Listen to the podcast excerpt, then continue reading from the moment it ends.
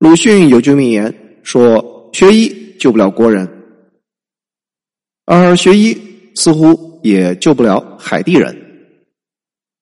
一九五七年，海地人选出了一位好医生做他们的总统。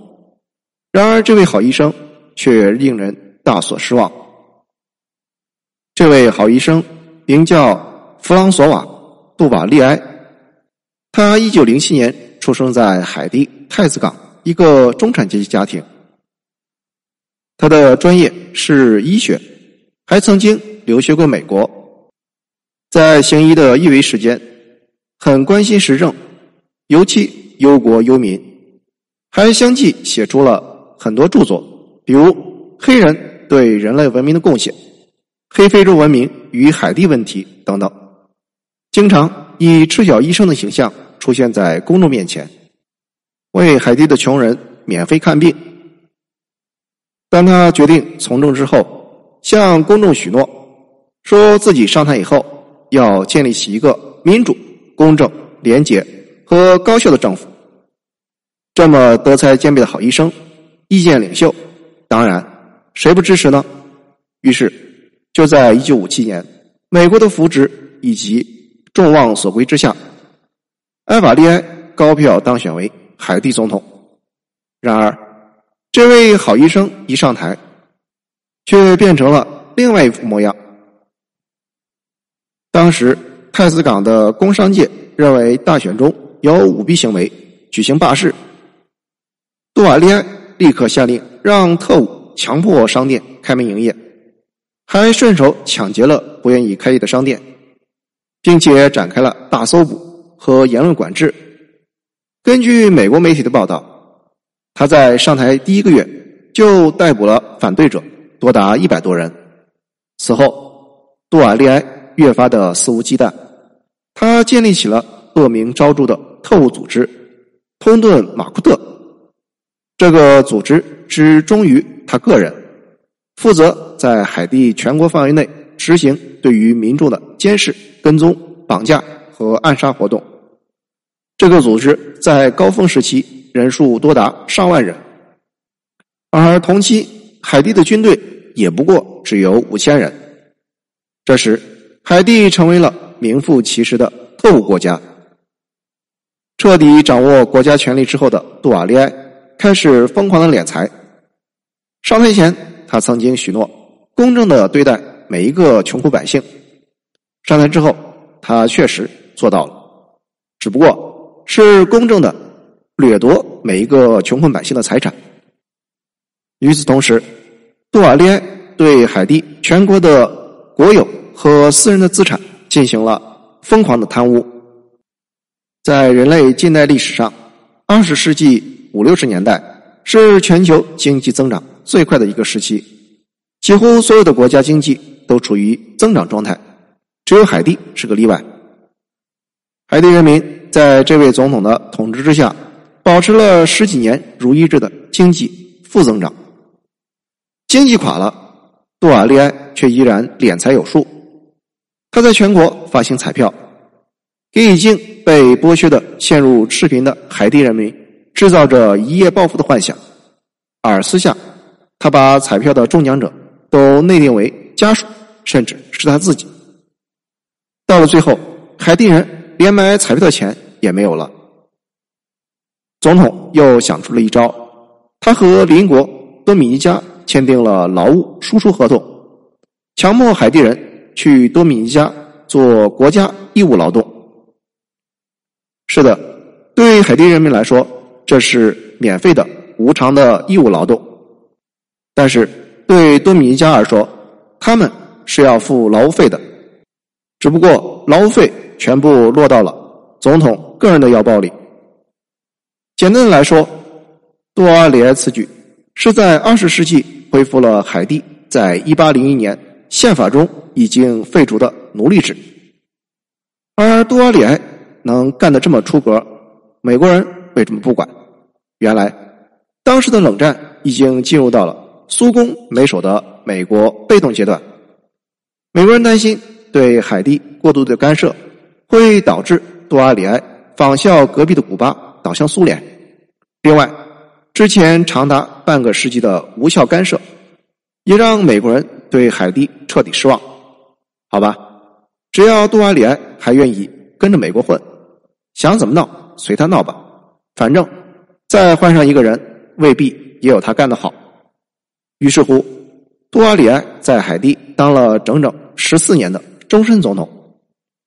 临死之前，他又修改了海地宪法，宣布总统有权指定接班人。解散议会和内阁，直接控制国家，而且将总统候选人的年龄下限一口气下调到了十八岁，因为他的儿子小杜阿里埃当时年满十九岁。一九七一年，老杜瓦利埃去世之后，小杜瓦利埃继承老爹的遗志，继续在海地勤勤恳恳的搜刮人民的资产。一九八五年。忍无可忍的海地民众终于将这位小医生推翻。他带着九亿美元的巨款走了，后来又移居法国，过了几十年穷奢极欲、挥金如土的富豪生活，直到二零一四年才终于寿终正寝。说到这儿，我有点悲哀，这不成了传说中的杀人放火金腰带吗？老天爷在海地这件事上。还真是没开眼。就在杜瓦里埃父子两代人的祸害之下，终于海地成为了一颗被榨干的柠檬。在工业上，海地完美的错过了二十世纪五十年代到八十年代的世界经济发展黄金期，而曾经让海地引以为傲的农业，杜瓦利埃父子竭泽而渔的乱砍乱伐。过度开垦，让海地水土流失严重，一半以上的国土成为了不可耕种的废地。而人口膨胀的同时，海地的教育却没有跟上。一九八五年，海地的中学和监狱的比例是一比三十五，中学教师和军队的比例则是一比一百八十九，全国有百分之七十五的人是文盲。要工业没工业，要农业没农业，要技术没技术，人口密度极大，还一大半是文盲。此时的海地算是彻底躺平，唯有将外国援助作为国家的支柱产业。就像前面所讲的，对外援的争夺又不断加剧了海地的腐败和党派的分裂。最近的总统遇刺，也只不过是这场闹剧的一个新高潮。因为在这个可悲的国家，什么也没有了，只有这点外来援助，去争去抢。海地真是一个非常奇特的国家。曾经，它是欧洲人在美洲开辟的第一块殖民地。在经济上，它曾经是加勒比海的明珠，富甲整个西半球。而在政治上，他曾经先后拜师于法国。和美国这两大西方民主政治的发源地，建立起了世界第三、黑人第一、拉美第一的现代立宪共和国。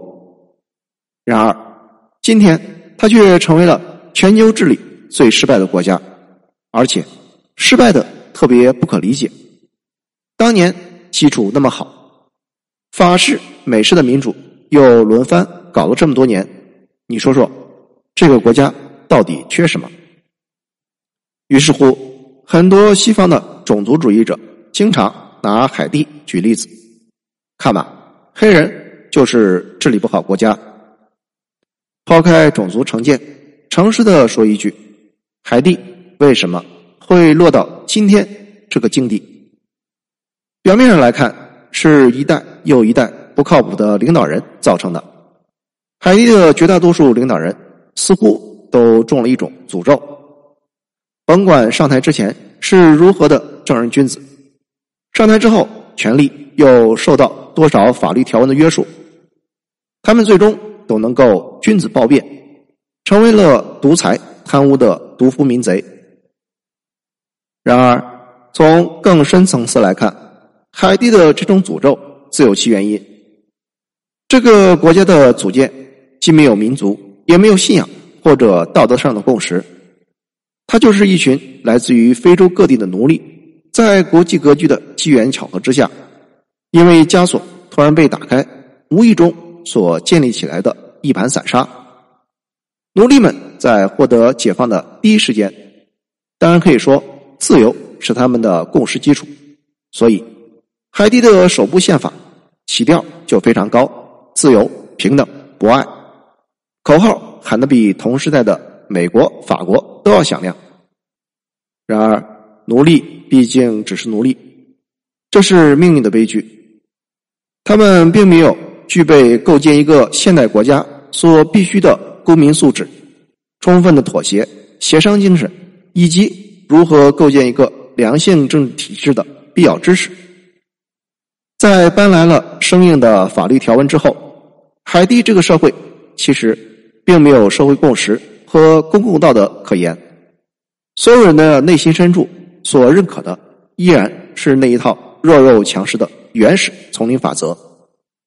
就像杜瓦利埃这样曾经的好医生，在美国留学过，他一旦获得了权利，也立刻试图恢复奴隶制以及赴死子继的陋习。屠龙者变成恶龙的游戏，就这样。在这个国家一而再、再而三的上演着，直到将这个国家拖入到万劫不复、无法治理的深渊之中。美国的开国元勋杰弗逊提出，唯有那种具有良好个人道德操守、能够抵御权力诱惑的自然贵族，才能够完成良性的政治治理。而自然贵族产生的条件是品德高尚。有信仰、有共识的公民群体，而另一位美国国父亚当斯则说的更为透彻：我们的宪法仅仅是为有道德感和宗教感的人民制定的，对任何其他政府来说，它是完全不够的。今日海地的悲剧，无疑验证了亚当斯当年所做的预言：一个自由平等的国家，的确。不是一群奴隶能够建立起来的。说到这里，我突然觉得，当今美国在全世界四处输入美式民主，这难道不是对于自己开国原则的背叛吗？值得思考。谢谢收听，欢迎评论、点赞和转发。